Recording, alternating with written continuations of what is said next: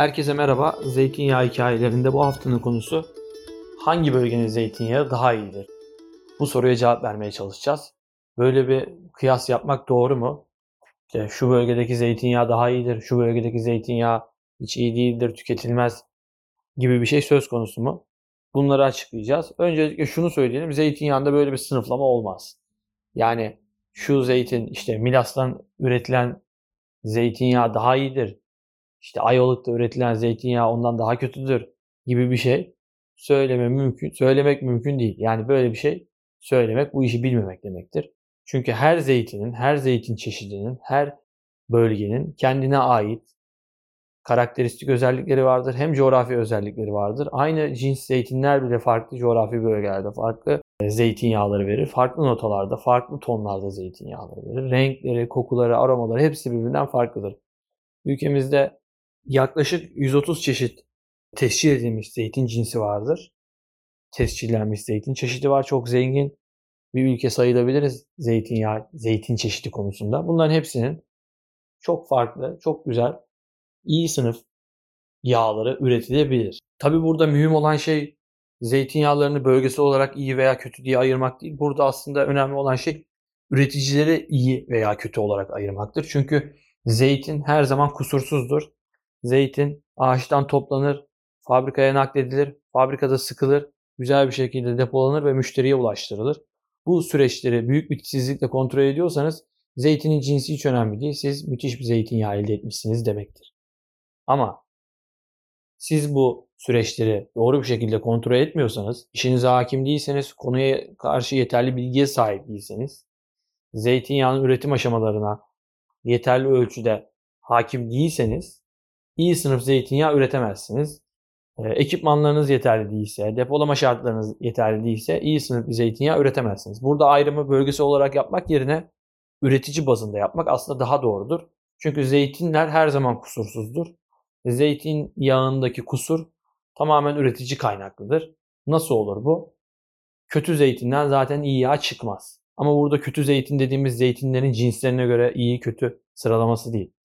Müthiş bir zeytin cinsi memecik topladığınız çuvallarda fabrikanın önüne getirdiniz 10 gün sıkımı bekledi. O zeytin artık iyi sınıf bir zeytin değil, kötü sınıf bir zeytin haline geldi ve o zeytinden dünyanın en iyi fabrikasında İtalyan makinelerinde sıksanız bile iyi sınıf zeytinyağı elde edemezsiniz. İşte kötü zeytin budur. Bu zeytinden iyi yağ çıkmaz. Yani burada ayrımı üreticileri kıyaslayarak yapmak daha mantıklı olur. Bize bazen mesela müşteriler geliyor işte Manisa'dan bir zeytinyağı aldım çok iyi. Manisa'nın zeytinyağı çok iyi. Veya işte Ayvalık'ın zeytinyağı çok iyi. İşte Milas'ın zeytinyağı çok iyi. Hepsi birbirinden iyi. Hepsi birbirinden güzel zeytinyağları. Sizin damak tadınıza en uygun olanı sizin için en iyisidir zaten. Ama burada dediğim gibi zeytinyağının kusursuz olması üreticinin bu zeytini doğru şartlarda sıkıp müthiş bir şekilde zeytinyağına dönüştürmesi buradaki en önemli konudur. Tabii ki zeytin cinsleri arasında şunu söylemek lazım. Birbirine bazı konularda kimyasal kompozisyonda özellikle bazı parametreleri daha üstün gelen zeytin cinsleri vardır. Mesela memecik cinsi zeytinlerin Milas bölgesinde polifenol değerleri daha yüksek seviyede seyreder. Bayatlama süresi daha uzundur. Ama bu bu zeytinyağının veya diğer bölgelerdeki zeytinyağının daha kötü olduğunu bize göstermez zeytin mükemmel özelliklere sahip de olsa siz bunu doğru işlemezseniz iyi sınıf bir zeytinyağı üretemezsiniz. Burada böyle bir ayrım yapmak bölgesi olarak çok doğru değil. Üretici bazlı ayrım yapılması lazım. Çünkü sizin kötü sınıf zeytinyağı üretiliyor. Yani kötü bölgesel olarak kötü bir zeytinyağı üretiliyor dediğiniz bir yere iyi bir üreticiyi getirdiğiniz zaman doğru şartlarda sıkım yaparsa, zeytini doğru şekilde fabrikaya getirirse müthiş bir yağ elde eder. Burada değişim tamamen üreticiden kaynaklanır. Yani burada değişken aslında üreticinin kalitesidir. Zeytinin kalitesi değildir. Burada tabii bu konuyu bu hale getiren biraz da Tariş. Çünkü Tariş senelerdir ülkemizde zeytinyağı piyasasını belirleyen, taban fiyatı, e, alım fiyatlarını belirleyen kurumdur. Tariş sezon başı bir fiyat açıklar. Ona göre piyasa şekillenir. Yani ülkedeki zeytinyağı piyasasını belirleyen kurum Tariş'tir ve onun yanında Kristal, Komili, Yudum gibi başı çeken firmalardır ama fiyatı Tariş belirler. Tariş bir alım fiyatı belirler. Atıyorum bu sene yağ 45 liraya alıyorum der. Yağın fiyatı 45 liraya çıkar.